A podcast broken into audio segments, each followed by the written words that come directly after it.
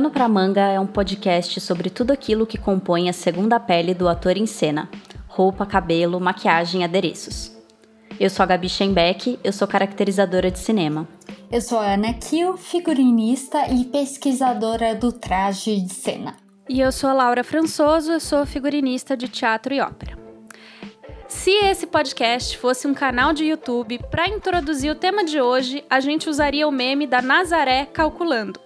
Mas como não é, a gente vai falar com todas as letras. O nosso tema de hoje é modelagem. Isso mesmo, a arte e o método de construir roupas. Para esse episódio, a gente não poderia chamar outra pessoa que não a Paula Gascon, do Atelier Controlu, que é minha amiga e que eu menciono aqui em episódio sim, episódio também. Paulinha, seja muito bem-vinda. Já aproveita para dar seu oi, para dar o arroba do ateliê para os nossos ouvintes. Oi, oi, eu sou a Paula. Agora eu sou uma voz também, não só uma citação. É, vocês acham um pouquinho do nosso trabalho no Controlu Ateliê, arroba Controlu Ateliê com dois L's e com o no final, que nem o do computador Ctrl U. Tem uma explicação é, é estranho o nome, é bem nerd, já que eu sou a menina que vai deixar às vezes com a cara da Nazaré por causa da matemática. Exatamente, foi exatamente por isso que eu fiz essa metáfora. Conta pra gente então de onde que veio o nome Controlu para começar. Controlu, na verdade, veio de uma época que eu fazia um blog explicando como fazer coisas. E aí ele era control do computador control mesmo U, que quando você está dentro da internet, num site, se você apertar Ctrl U, você vai ver o código fonte de como o site é feito. Então tem toda a programação. E é exatamente sobre isso. A construção das coisas, ela vem muito do passo a passo de como as coisas são feitas. Esse é o princípio do, controlou a ateliê. O mistério do molde, né? Falaram isso, eu achei tão bonito. é uma mágica. Tem gente que acha que é. Muita gente que eu, eu, vejo olhando eu trabalhar fala assim: nossa, mas como é que você entende que essa coisa que é um papel, de repente é um, uma coisa, nossa, tem. Mas vai virar uma roupa, vai ficar tridimensional, e é só uma coisa plana, um papel, um monte de pontinho. Eu vou contando mais ao longo do caminho. Paula, você quer contar pra gente um pouquinho da sua formação? Vamos lá. Na verdade, eu comecei com a, a, área de costura bem, bem antes da minha formação em si. Eu, a minha avó costurava desde pequenininha. A brincadeira era costurar as roupinhas da boneca, não era necessariamente brincar com a boneca. Então eu sempre soube costurar. Aos 12 anos eu ganhei minha primeira máquina de costura e comecei a fazer roupas para mim, porque eu sempre fui pequenininha. Eu tenho 1,80m, para quem não tá me vendo ao vivo. Então, nenhuma roupa servia e aí eu, a minha avó fazia umas roupas para mim, eu falei, ah, vou fazer uma roupa do jeito que eu quero, porque, né, imagina, eu, se eu faço a da boneca, eu vou fazer a minha. Então eu tinha toda essa paixão, mas eu sempre gostei de matemática, eu sempre gostei de dançar, que eram duas coisas que não tinham absolutamente nada a ver uma com a outra, e eu fui me encantando tanto, eu fui seguindo os três caminhos ao mesmo tempo, enquanto eu pude. Uh, eu fazia minha própria roupa de dança, eu, inclusive, até cheguei a desenhar figurino na época que eu dançava, bem novinha. E eu fui fazendo uma parte mais de engenharia, mais voltada para física, matemática, que não tem nada a ver com nada. Até um dado momento na vida que você fala: não, agora eu preciso escolher o caminho de verdade que está começando, a... tudo vai colidir. Eu larguei a dança por problemas de saúde e eu continuei com essa coisa da criatividade, porque eu descobri que dentro da parte só matemática eu não ia ser feliz depois de trabalhar um pouco nessa área, então eu fui investir em, na área de criação. Então eu me formei na Santa Marcelina em 2008 e assim, mesmo desde o meu TCC, tudo sempre foi voltado para uma área mais construtiva. Eu fazia, eu criava o tecido que ia ser a roupa, eu mesma desenvolvia as modelagens, eu sentava e costurava. Eu era, eu tinha um perfil muito diferente dos meus colegas de faculdade que eram muito voltados para o desenho e eu era sempre muito mais voltada para a construção. Eu entendi isso de um jeito estranho na época, foram muitas fases malucas.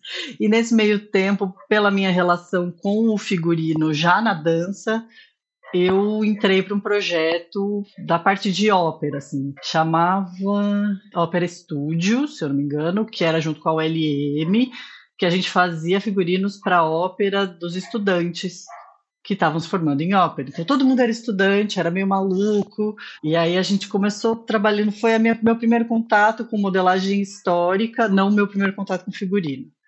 Mas já tudo meio indo para esse caminho. Eu depois fui fazer algumas coisas com teatro, que aí eu fui fazer uma, uma ópera, uma peça que era com nove países da América Latina, juntando todo mundo. Aí eu era a figurinista. Eu me, eu me autodenominei coordenadora de figurino, porque a proposta do diretor era assim: cada um traz o seu figurino típico do seu país, e aí chega lá e a Paula fica louca e resolve, porque todo mundo vai ter que ter uma mesma linguagem numa mesma peça. Então eu falei, eu tô só coordenando essa bagaça. Eu fiz, na verdade, mesmo os personagens principais e os secundários, cada um trazia realmente uma coisa típica do seu país, o que foi super legal. Eu falo espanhol, então ajudou bastante. Aí a gente se virou legal e foi um projeto muito legal. É, depois disso, eu comecei a me envolver com um centro cultural uh, do movimento estudantil, que foi uma, uma época que eu voltei mais para a área de logística e dei uma saída total da moda, figurino. Eu larguei um pouco a mão por questão financeira, de autodescobrimento, sei lá. Passou esse tempo. Eu voltei, eu voltei para estaca zero e falei, não, não é isso que eu quero. E eu estava em casa até que Emília Haley, que já deve ter sido citada aqui também uma dúzia e meia de Com certeza. Tava no Facebook em casa, depois de casar, sem fazer nada, sem trabalho, sem perspectiva de vida. Eu vi uma mensagem dela dizendo assim: preciso de alguém para fazer modelagem de um figurino em Manaus daqui a tipo uma semana, duas semanas. Aí eu falei: ah, acho que eu consigo fazer esse rolê aí. Vamos conversar, vamos tomar um chá, um café. Aí a gente conversou, eu falei para ela, olha, eu nunca fiz profissionalmente isso, mas eu sempre fiz todas as modelagens de todos os meus projetos há 250 anos e eu continuava fazendo nesse meio tempo porque eu nunca deixei de fazer roupa para mim, para quem pedia. Eu só não trabalhava com isso diretamente. Aí ela falou: ai, vem cá, vamos ver o projeto, a gente conversa. Eu olhei o projeto, me identifiquei super, que era um negócio bem geométrico, bem a cara do que eu fazia há muitos anos atrás nos primórdios, e falei: olha, eu dou conta, bora. Você confia em mim, eu confio em você, vamos junto nesse carrossel maluco? E a gente foi, e desde então eu me especializei cada vez mais só em modelagem e menos em criação, logística e todas as outras coisas que brotaram no caminho. Mas depois disso, assim, em matéria de currículo, eu acabei me especializando mais ainda em modelagem, porque quando eu comecei a fazer essa parte de modelagem mais histórica e fazia muito sob medida, eu sentia a necessidade de me especializar é, em mais coisas de acabamento e costura, por uma questão de, como já dizia minha bisavó, para saber mandar, tem que saber fazer. Então, eu fui me especializar. e eu também fui atrás de modelagem mais industrial. Aí é uma coisa que todo mundo fala, mas por que você já fazia modelagem desde os 12 anos? Sim, já fiz muita besteira, acertei muito e aprendi muito com a minha avó, que era especialista em vestido de festa, mas eu achei necessário desenvolver uma metodologia mais industrial, porque eu sentia que isso ia deixar as coisas um pouquinho mais práticas. Eu queria mudar um pouco a minha visão de uma coisa perfeccionista e única para uma coisa que pudesse ir um pouquinho mais para as massas, que fosse simplificar.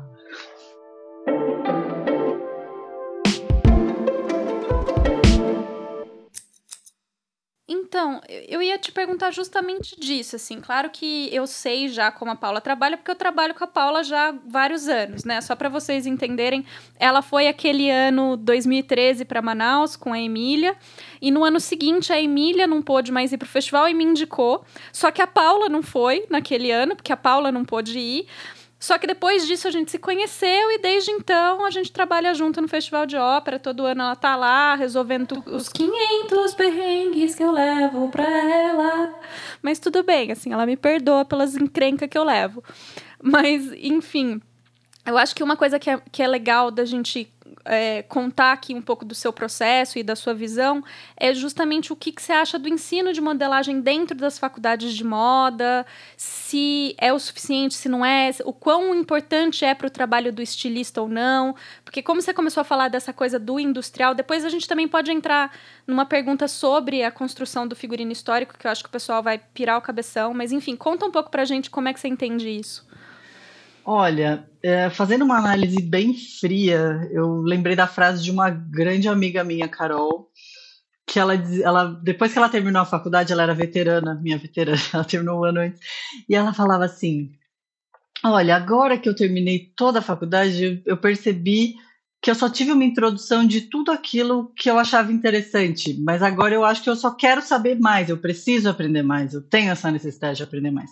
Eu acredito que dentro de qualquer curso universitário, eles vão tentar te dar um pouquinho de, de cada nicho dentro do grande, do, do montante.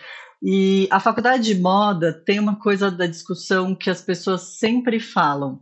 É, é assim, a, a, moda ela não tem uma área, ela tem umas 20 áreas que você consegue pensar assim, só refletindo cinco minutinhos, que tem a área do, do, visagismo, tem a, a, modelagem, tem o cara que desenha, que vai ser o estilista, tem a pessoa que vai fazer estampa, tem a pessoa que faz foto, tem, tem todas essas áreas, a, a, Santa Marcelina em si, ela abrange todas essas áreas e mais algumas, como a joalheria, é, sapato, calçado, bolsa, acessório, tem muita área.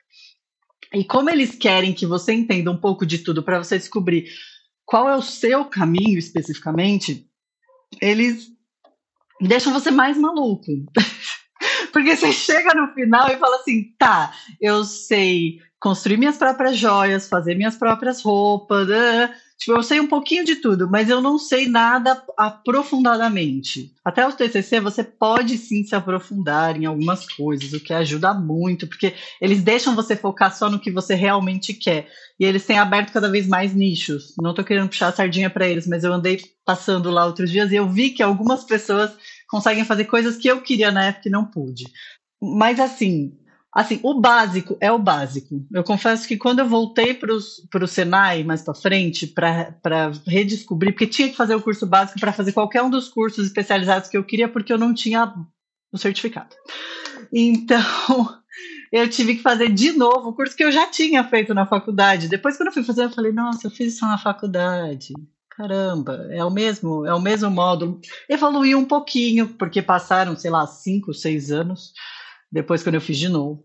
Mas era a base ainda era a mesma base. Uh, então, assim, a base você tem. O problema é o seguinte: você não precisa virar um especialista em modelagem para passar de ano. E se você é uma pessoa que só quer passar de ano, você não vai aprender. E assim, as, os outros cursos que são os mais voltados para mulagem, que é um pouco mais criativo, eles ainda assim vão te exigir o mínimo. Para você ser muito bom, você tem que querer sair do mínimo.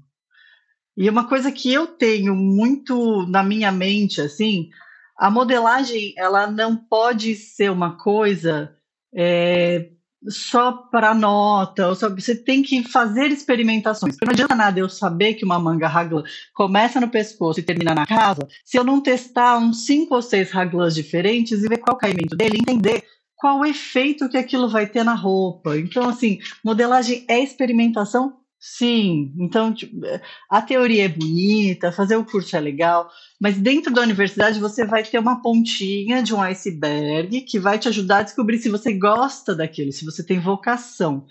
Você vai conseguir construir suas peças se você for além, porque você tem que querer estudar além. Tipo, eu sempre quis ir além nessa parte. Então, para mim, era eu respirava e aquilo estava ali. Eu não precisava ficar cinco horas pensando, porque eu já entendia como era construir uma roupa e aquilo era uma ferramenta a mais. Agora, eu tenho muitas amigas que fizeram o mesmo curso que eu, a mesma coisa, elas não conseguem fazer uma camiseta tem que gostar. É porque é, é, difícil mesmo entender. Entre o plano e o físico, o que acontece, ou mesmo quando você está na mulagem, que é uma outra técnica, para você trazer do tridimensional para o bidimensional, para aquilo virar uma produção. porque também não é óbvio. De novo, é o meme da Nazaré, não é óbvio. não, é bem o meme da Nazaré, pode piorar. é uma forma de pensar, né? Essa coisa que você falou do bi pro tri ou do tri de volta pro bi. Você não quer explicar um pouco mulagem que você falou, só pra gente ter certeza que todo mundo entende? A modelagem tridimensional, vamos começar do básico. Eita, pessoal, deixa eu fazer só uma correçãozinha. A Paula se confundiu no termo. Aqui ela tá falando de modelagem bidimensional e não tridimensional, que é a mulagem que ela vai falar a seguir. É você fazer um papel tudo plano, como se fosse um tecido que você risca, assim, e aí você põe na máquina e de repente vira uma roupa.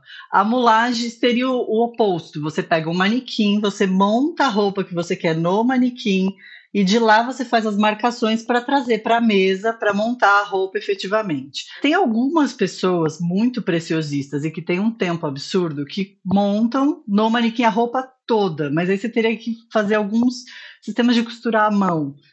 Não aconselho, a não ser que seja uma montagem específica de uma renda sobre o vestido e tal. Mas se for a modelagem em si, o ideal é você fazer as marcações, trazer para a máquina e montar a roupa. É que tem que marcar, não pode entortar. É, aí vai para um. Vai, o caminho é extenso, aí seria um curso já, não dá para ir tão longe. Sim, sim. Com certeza. E são, são métodos, né? São ferramentas, porque eu já vi você construir pedaços, pelo menos, de alguns figurinos no manequim, para justamente testar o caimento. Então, assim, eu vejo que você usa as ferramentas conforme a necessidade da dança ali no momento. Sim, são tudo ferramentas. Mas aí o uso da ferramenta se dá de acordo com o trabalho que você tem, por exemplo, assim, ah, às vezes é, o, como eu disse, é uma camiseta, eu não preciso fazer molagem. Às vezes é um vestido inteiro drapeado, com um caimento super difícil. A molagem é uma ferramenta que ajuda, então precisa entender qual é a necessidade, porque é, são tempos gastos diferentes. E, assim, a gente que trabalha com serviço entende que o tempo é o que a gente tem de mais valioso. Então, a gente precisa dosar o que é necessário para o quê. Eu acho que uma grande curiosidade no nosso público, e aí envolve muito tempo, muita cabeça, é o figurino histórico, né? Quando a gente está reproduzindo uma roupa que foi feita de outra maneira. Você pode contar um pouquinho como que é o seu processo quando vai criar uma modelagem histórica, uma manga, um sei lá? Sim, a modelagem histórica ela começa com pesquisa. Por exemplo, a gente tem que entender: existe primeiro a necessidade do, do figurinista. Ele vai chegar e vai falar: olha, eu tenho esse figurino, é 1810. Aí você vai procurar os livros de 1810 e vai tentar entender dentro do melhor contexto possível o que é um figurino de 1910. Às vezes você vai achar um livro perfeito que vai te dar uma base linda e aí você vai fazendo as adaptações para o desenho do figurinista. Aí tem o segundo passo, porque primeiro você pode criar, por exemplo, o que a gente costuma fazer aqui é criar uma base num tecido simples, por exemplo, um algodão cru, um brim. Aí a gente pega o molde originalzinho do jeito que ele vê no livro, sem usar de alguma, sem pensar se ele é ergonômico, se ele não é. A gente reproduz para entender o que acontece nesse, nesse modelo.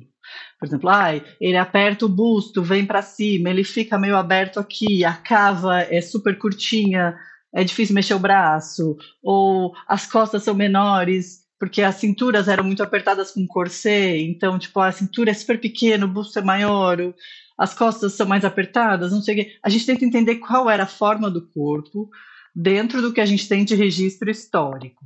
Isso é muito importante para começar, porque você tem que lembrar que não é só fazer uma modelagem histórica, você vai fazer uma modelagem histórica para uma pessoa do tempo atual e que ela vai ter que se mexer, ela vai ter que sentar, vai ter que levantar.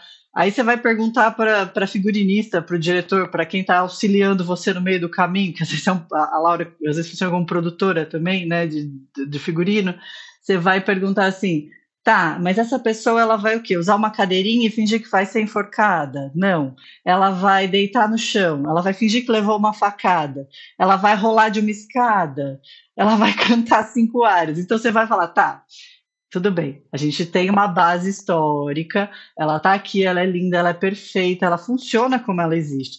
Só que a, a cantora não vai conseguir cantar, porque é muito apertado, ou são muitas camadas. Ou a verba chega até o ponto tal.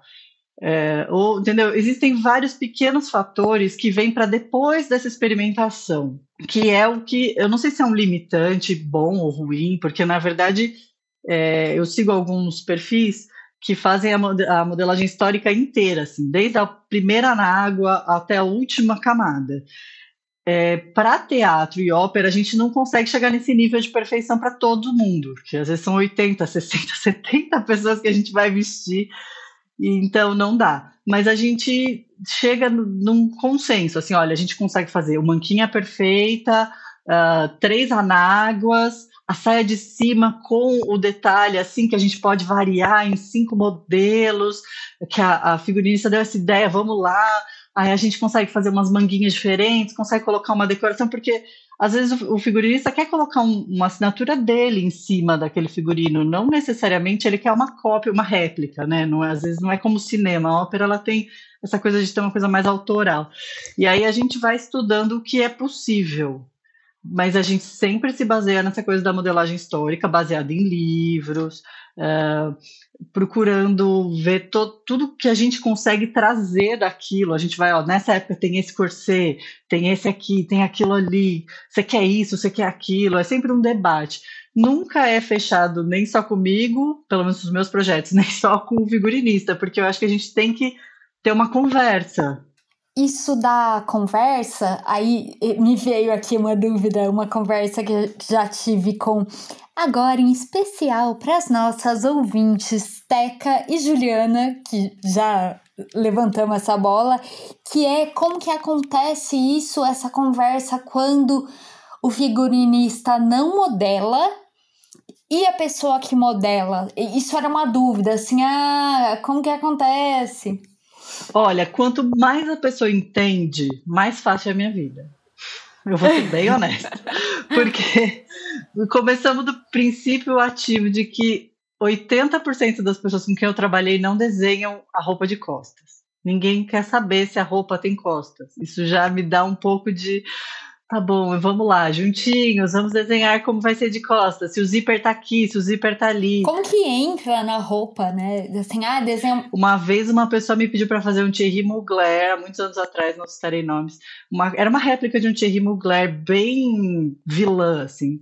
Só que ela cismou que o zíper invisível nas costas ia aparecer. Só que o Thierry Mugler tinha manga e tinha gola alta e não podia ter um zíper nas costas, tinha que ter um zíper na lateral. A coitada da cantora que entrou no vestido, ela passava por um parto toda vez que ela entrar no vestido e não tinha o que fazer, porque ela queria o zíper na lateral e eu não tinha o que fazer. Eu entreguei para Deus, pus o zíper onde a mulher mandou e falei, vai, eu não vou brigar, tipo, eu não tenho como, não tenho, não tenho armas. Mas assim, o ideal é a gente conversar. Mas, e então a gente tem que pensar assim, por exemplo, se a pessoa vem com um desenho muito resolvido, a vida fica muito fácil. Eu só pergunto assim: olha, que material você pensou? Aí eu vou dando algumas dicas, tipo, olha, isso aqui pode funcionar, aquilo pode não funcionar. Já teve projeto que eu, eu, eu dei uma mudada um pouquinho nos, nos materiais que a pessoa escolheu, mas eu, eu fui no melhor intenção de procurar materiais melhores, eu fui atrás de alguns lojistas que eu conhecia, porque a pessoa não tinha acesso. Falei, olha, tem esses aqui, ó, dá uma olhada. E a gente conseguiu melhorar muito. Eu mandei a opção que ela escolheu, a opção que eu achei que, dentro do que ela escolheu, podia ficar um pouquinho melhor. A gente ia discutindo, eu mandando foto e tal. Porque às vezes a gente faz, quando a pessoa está mais perto é mais fácil, porque a pessoa já vê aquilo que você está vendo e às vezes ela está longe não vê. A gente já fez projeto remoto bastante. Esse projeto de Manaus que eu trabalho com a Laura, a gente trabalha muito com pessoas de longe. E aí a gente tem que ajudar um pouco mais. Agora, o ideal é que a pessoa tenha 90% definido e 10% para eu opinar assim dentro de olha, essa construção talvez dê mais errado ou mais certo, orçamento isso, orçamento aquilo. O ideal é isso. Mas já, já tive casos de pessoas falarem assim: olha, escolhe você.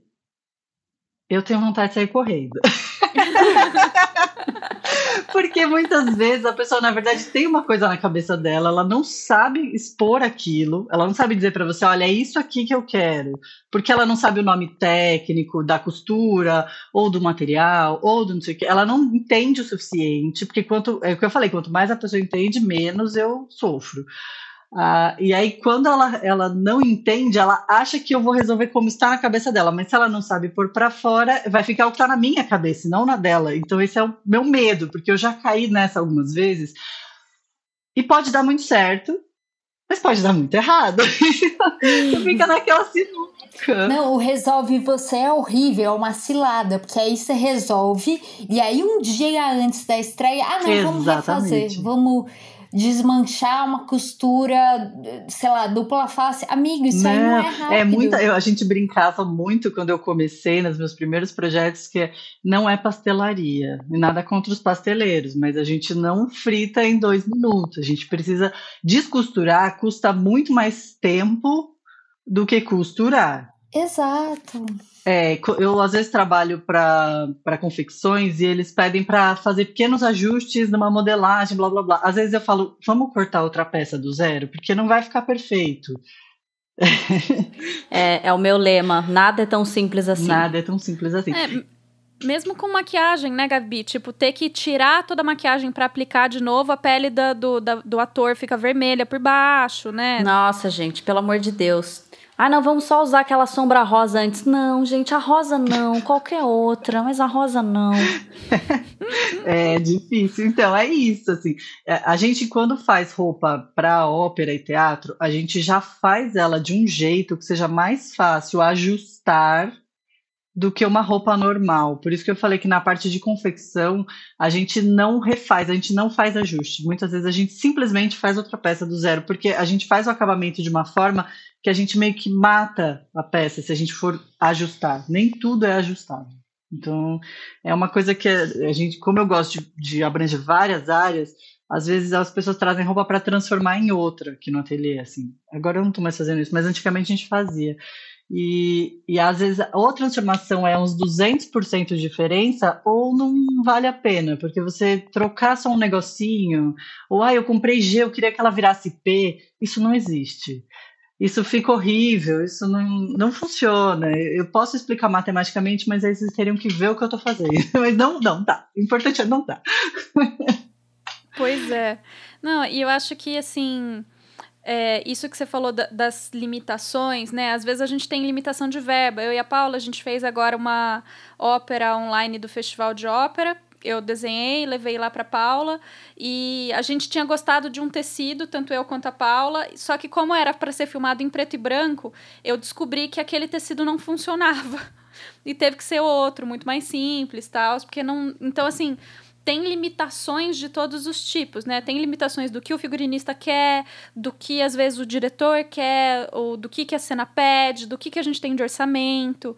O Olinto mesmo contou no episódio dele de uma vez que ele fez um, um figurino no São Pedro e ele precisava de anquinhas e não tinha, e ele foi na 25 de março e achou umas almofadas de smile, assim, redonda, comprou duas para cada uma das cantoras, amarrou na cintura delas e foi.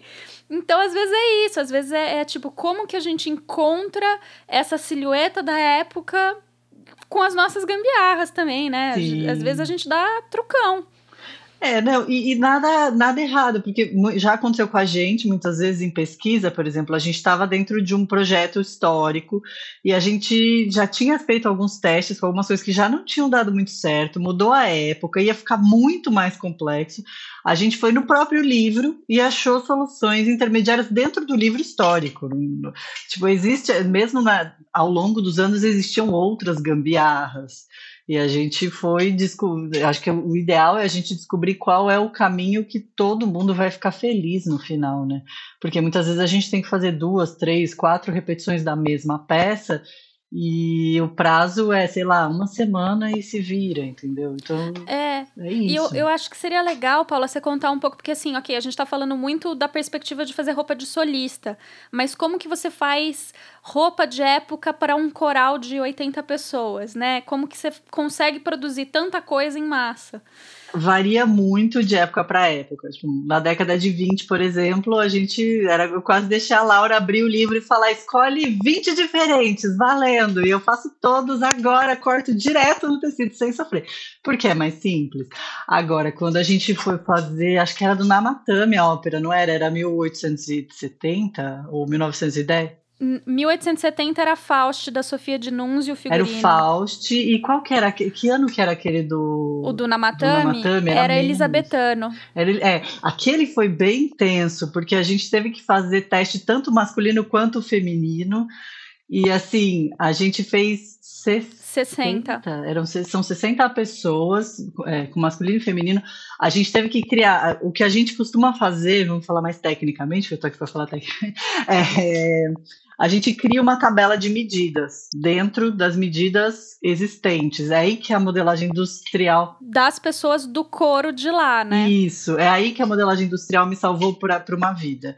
Porque é, eu desenvolvi a minha própria tabela de medidas de acordo com as pessoas que existem no couro. Lembrando que, por exemplo, aqui em São Paulo você vai ter uma média de altura, em Manaus você vai ter uma média de altura, no sul você vai ter outra média de altura de pessoas, e, lá, e a altura proporcional à largura. Isso é muito importante. As pessoas, as pessoas, ficam meio pirando na minha cabeça quando elas pedem tabela de medida. Isso é uma coisa importante. A, a altura das pessoas e a largura, importa, se elas são gordas ou não, não interessa. Quando ela é muito alta, a proporção de tudo é muito maior. Então, eu preciso ter essa tabela de medida específica para esse, especialmente para modelagem de época.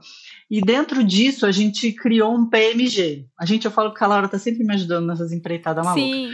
É, a gente criou um PMG. Eu fiz toda uma graduação da modelagem é, como eu faço uma camiseta, tá, gente? É, eu sou louca nesse nível, eu consigo pegar uma modelagem histórica e fazer como numa camiseta, que a minha cabeça consegue calcular. E criei um PMG específico dentro da tabela. Classifiquei todo mundo dessas 60 pessoas dentro dessa tabela e fui marcando as pequenas diferenças entre o amiguinho G. Dentro do G eu tenho o Rafael, o Miguel e o José. E aí eu fui lá e falei: o Rafael tem três a mais na cintura, dois a mais no quadril, cinco a mais no.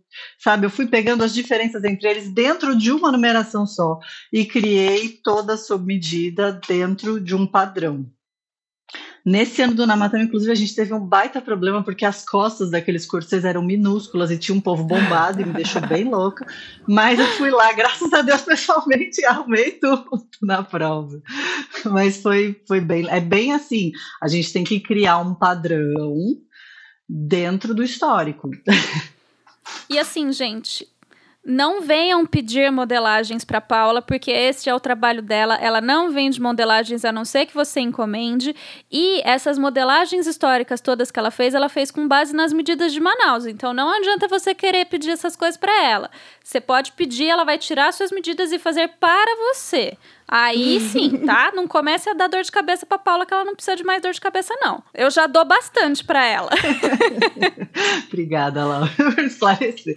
Não, é, a gente vende modelagem. Já teve gente que fala, ah, mas você já fez a modelagem pra fulana, me dá a modelagem. Eu falei, tipo, dá a modelagem. Cri, cri, cria. Não, eu vendo modelagem, é. porque eu sou modelista. e dá para fazer sob medida. E a gente cria a tabela de medida né? específica para sua marca também, se você precisar. Existe esse estudo, é que é, é uma coisa complexa. É tudo, é tudo, tudo não, vai. Vamos combinar. Uma coisa é muito importante, todo mundo tem que entender. Modelagem é assim, 90% matemática de, de plano ortogonal. É, as pessoas ficam meio malucas comigo porque eu sou uma pessoa. Eu não faço nem conta de cabeça que eu não gosto. Eu faço, mas não gosto. É, mas o meu negócio é essa parte da, do plano ortogonal, de que eixo que eu tenho que andar onde, por quê, da, que significa aquele ponto, por que, que aquilo é quatro vezes aquilo, que é três vezes aquele outro. Tem que entender, e é aí que o meme da Nazaré entra de vez. a nossa brincadeira. E mesmo para fazer modelagem histórica, quando você tem várias pessoas e vários tamanhos, tem um pessoal que costuma fazer. Eu vi na internet outro dia.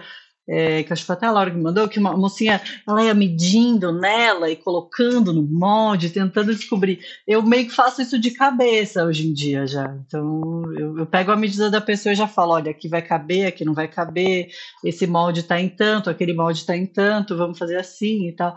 É, é, tem que conviver bastante com matemática e não pode ter medo, nem de matemática, nem de tesoura.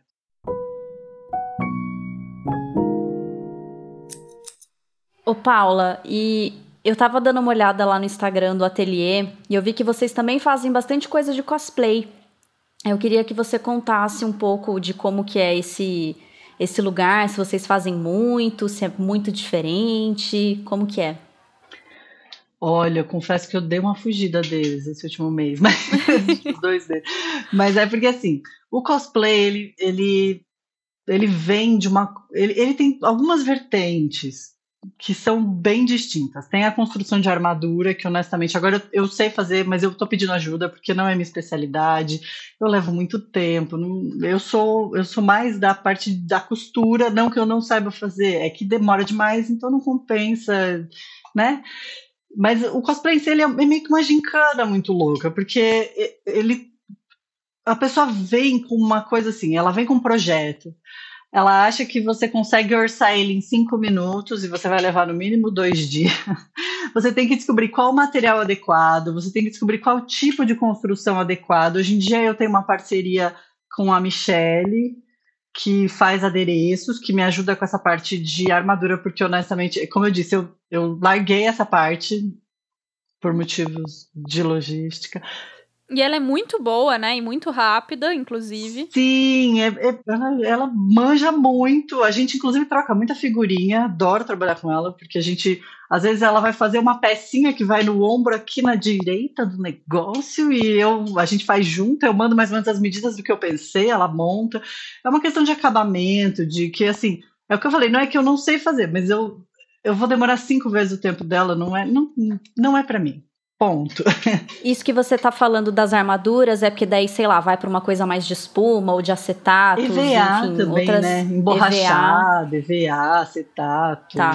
É, essas coisas assim, porque é, o que, que você vai estudar nessa parte? É cola. Uhum. Exige um outro tipo de acabamento, realmente, não tem nada a ver né, com o que você faz.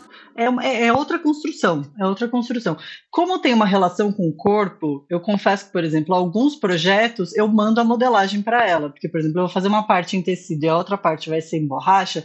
Como eu já fiz o molde de tudo, porque tudo vai conversar, eu mando para ela o molde. Eu falo: olha, você só deixa tridimensional de acordo com a imagem X por obsequio, e ela faz. E facilita a vida dela, minha, todo mundo fica mais feliz, porque eu percebi que isso também ajuda, porque como é, essas armaduras têm uma relação com o corpo, quando não é uma armadura muito externa ao corpo, é legal a gente trabalhar junto. Porque eu tenho uma facilidade em entender a forma no corpo. E ela tem uma facilidade em tridimensionalizar aquilo com materiais que eu não tenho. Então, quando a gente faz um casamento, fica muito legal a história.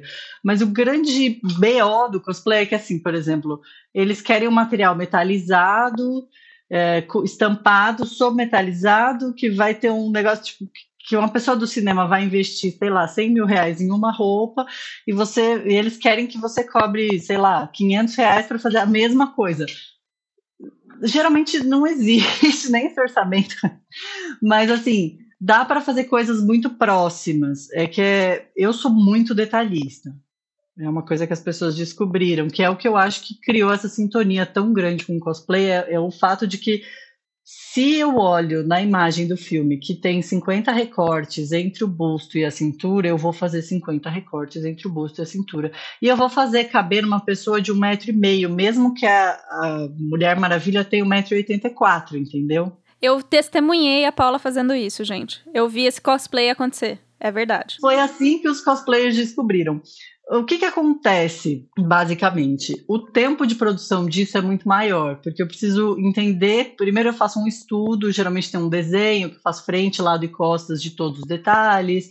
É, eu preciso achar o material, que é um dos maiores desafios do cosplay, é descobrir o material perfeito no Brasil, fora do contexto. Às vezes a pessoa pede sei lá, ai, o Homem-Aranha, por exemplo, que é um dos. Eu fiz dois recentemente, mas assim, dos que não tem as malditas teias, porque senão eu tenho que mandar imprimir as teias.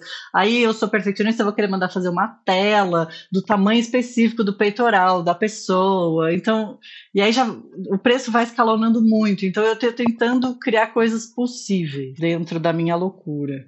E aí é que vai essa, essa coisa do por que, que eu amo cosplay? Porque é uma gincana, é um desafio, e porque é, é, sai do óbvio, porque o que eu gosto é sair do óbvio. Eu já descobri isso e é, eu que lute com a minha loucura. Agora, eu preciso fazer o cliente entender que nem sempre o que ele pede é o que eu consigo oferecer assim, de bate pronto.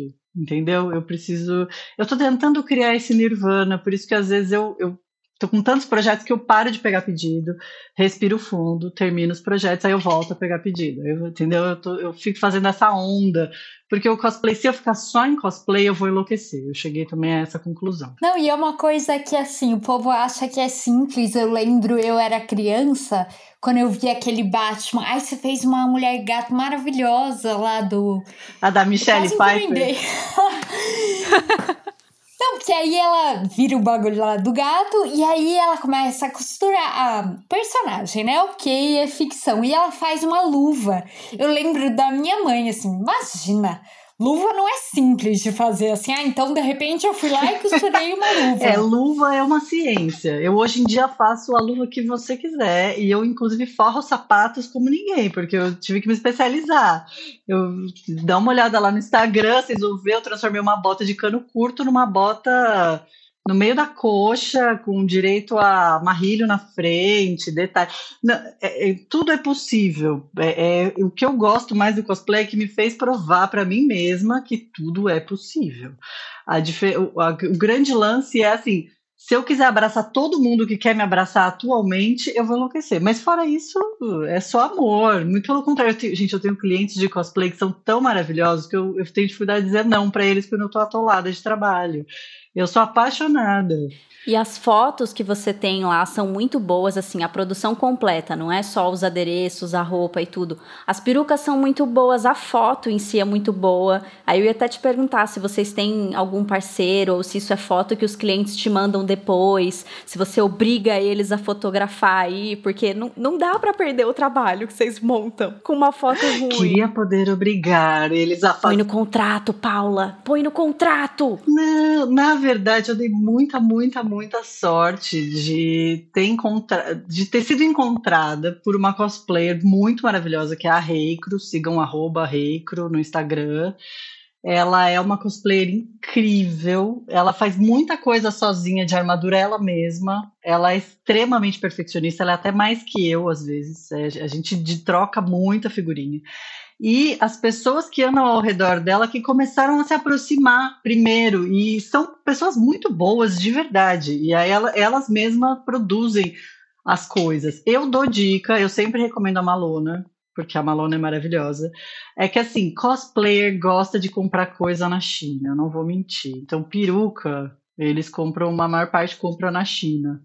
Então, eu sei. Mas assim, eu não vou dizer que eu faço uma triagem de que eu acho que é bom e que eu acho que é ruim para fazer, não. Eu faço o que me pede.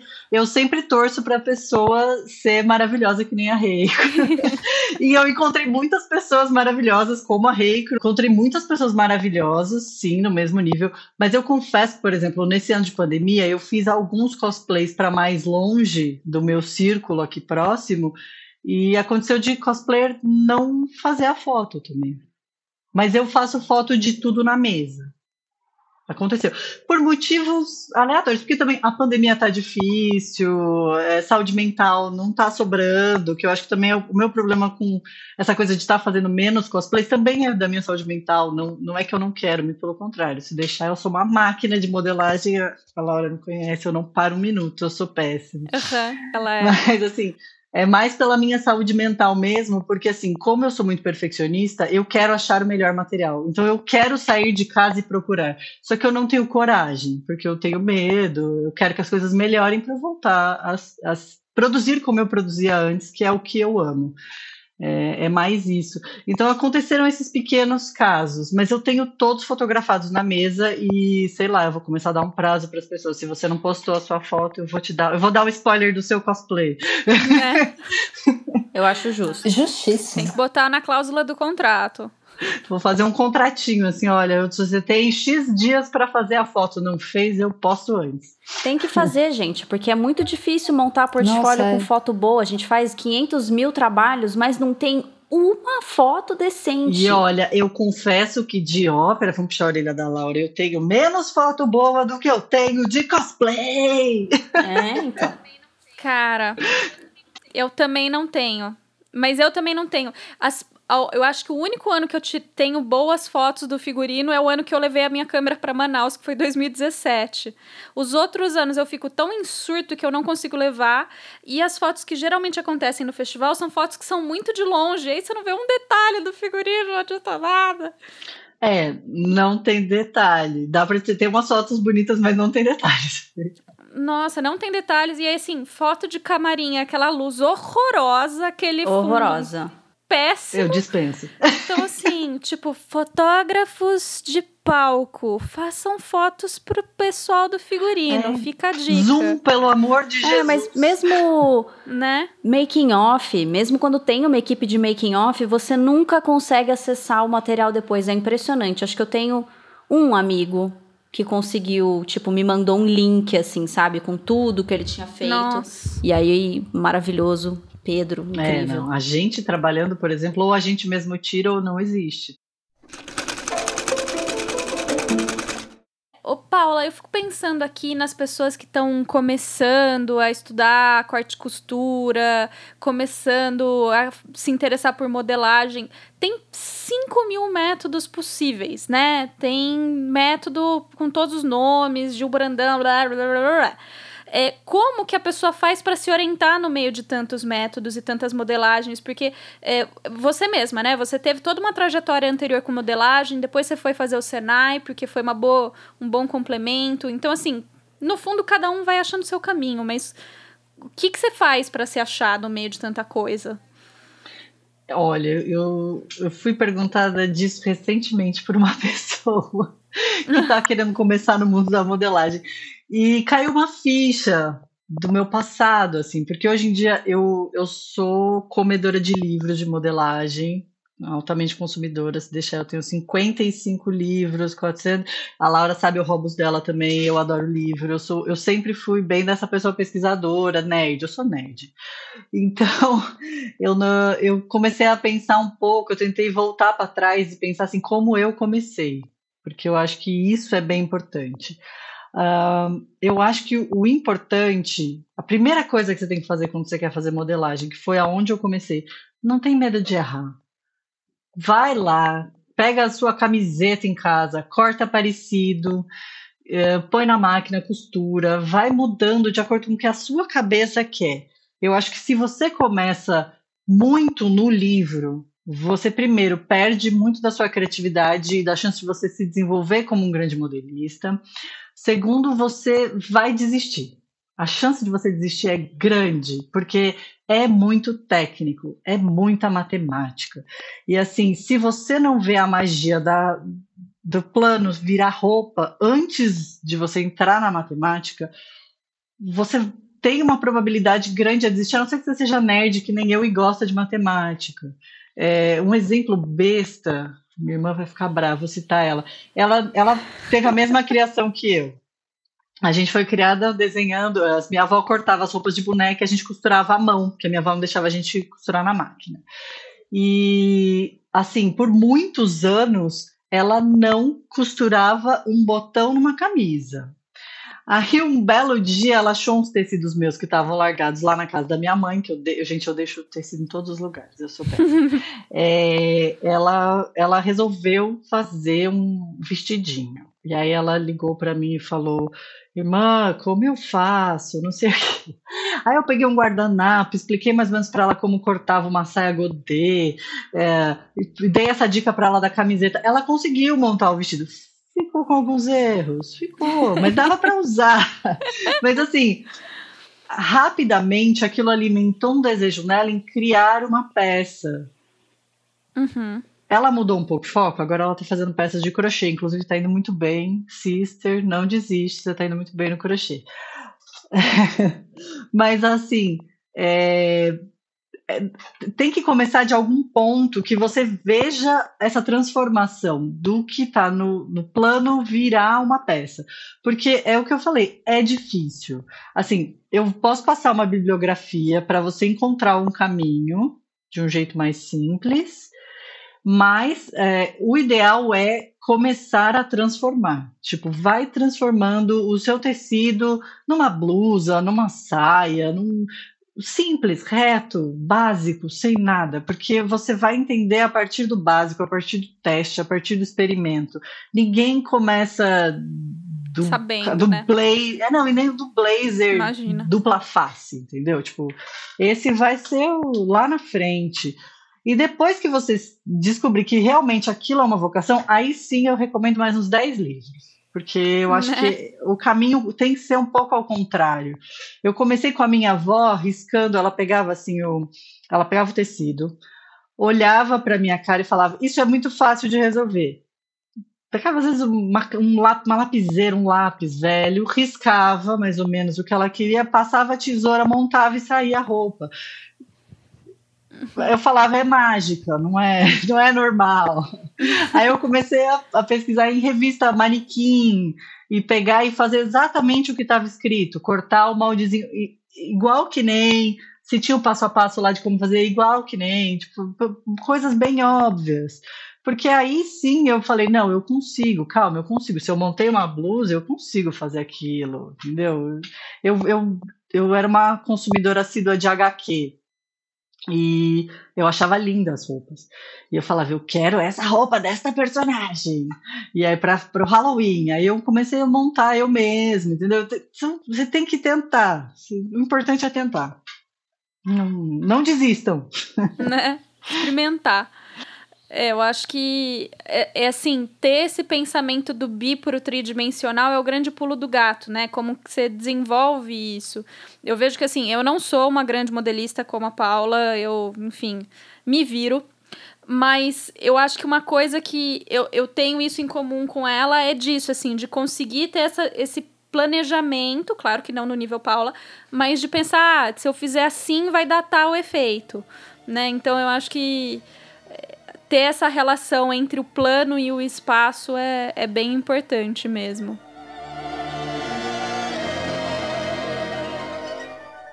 Busquem conhecimento.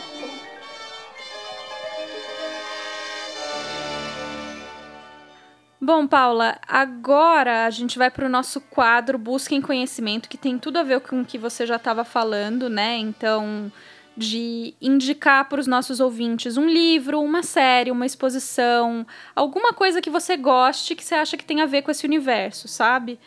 É, pode ser isso, ai, assiste a série tal que tem uns figurinos muito legais. Pode ser isso, pode ser o que seu coração mandar. Olha, eu sou nerd técnica, então eu pensei uma coisa bem da minha área, bem da modelagem.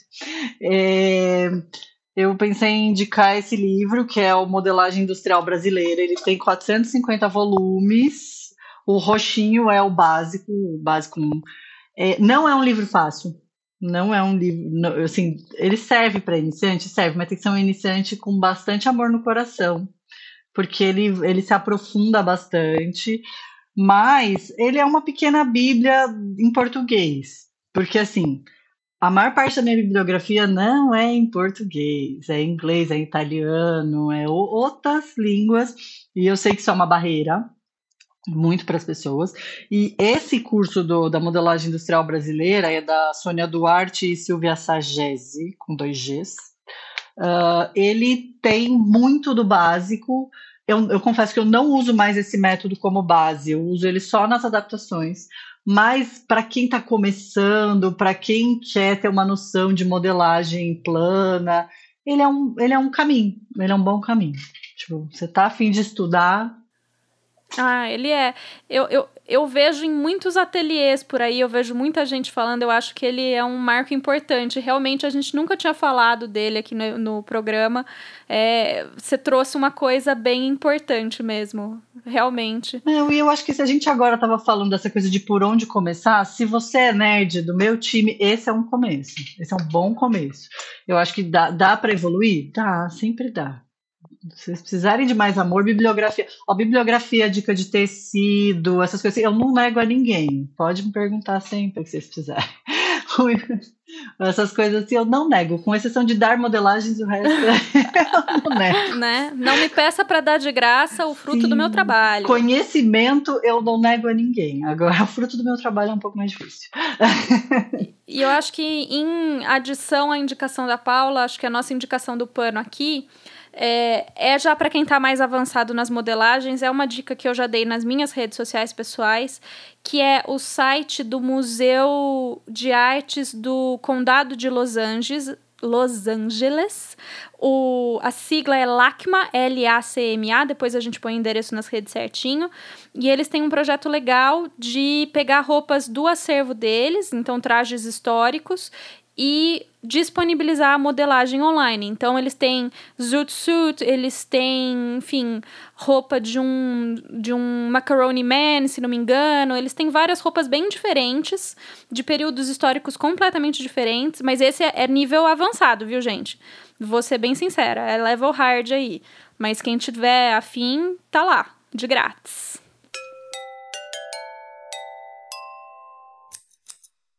Paula, muito obrigada que você veio aqui explicar para gente toda essa matemática, quase ciência de foguete, um negócio aqui maravilhoso, saindo do plano, indo pro tridimensional.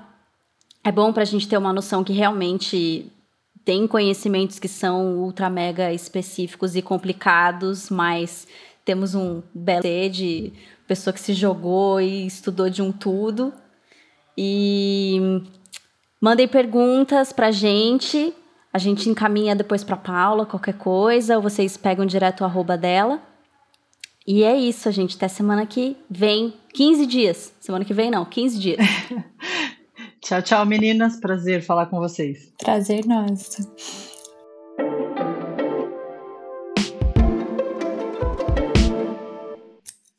E se você gosta de ouvir o Pano pra Manga, considere apoiar a gente. A partir de cinco reais você já ajuda o podcast a acontecer e de quebra ganha umas recompensas. Visite o nosso apoia.se barra pano pra manga e conheça as nossas metas de que você pode ganhar. Também vale nos ajudar, se você quiser ajudar uma vez só, o nosso Pix, que é o nosso e-mail, o nosso e-mail pano pra manga podcast gmail.com. Se não puder ajudar financeiramente, ajude a divulgar o podcast nas redes. Lembrando que o nosso Instagram, onde vai estar tá várias coisas que a gente conversou nesse, nesse episódio e nos outros, é arroba pano pra manga podcast. Fools rush in, where angels fear to tread. Esse episódio teve roteiro de Laura, Ana e Gabi, convidada Paula Gascon, edição de conteúdo Laura Françoso, edição de som, identidade sonora e finalização Fernando Sagala. If